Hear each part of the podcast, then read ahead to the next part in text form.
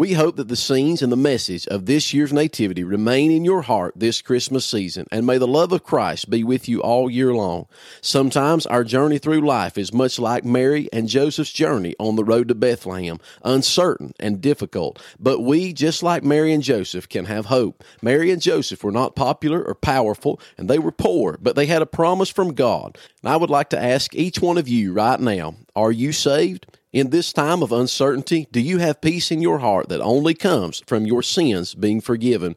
If you can answer yes, then rejoice and tell someone else about the greatest gift ever given. If you can't say for sure right now that you are saved, know that salvation is simple and free to all. The Bible teaches us that to be saved, we must realize that we are a sinner, repent of our sin, and receive the Lord Jesus Christ as our Savior. For the scripture says in Romans 10 and 9 and 10 that if thou shalt confess with thy mouth the Lord Jesus, and shalt believe in thine heart that God hath raised him from the dead, thou shalt be saved. For with the heart man believeth unto righteousness, and with the mouth confession is made unto salvation. Romans 10 and 13 says, For whosoever shall call upon the name of the Lord shall be saved. So would you right now stop and pray and ask Jesus to forgive you of your sins, and would you ask him to be your personal Savior?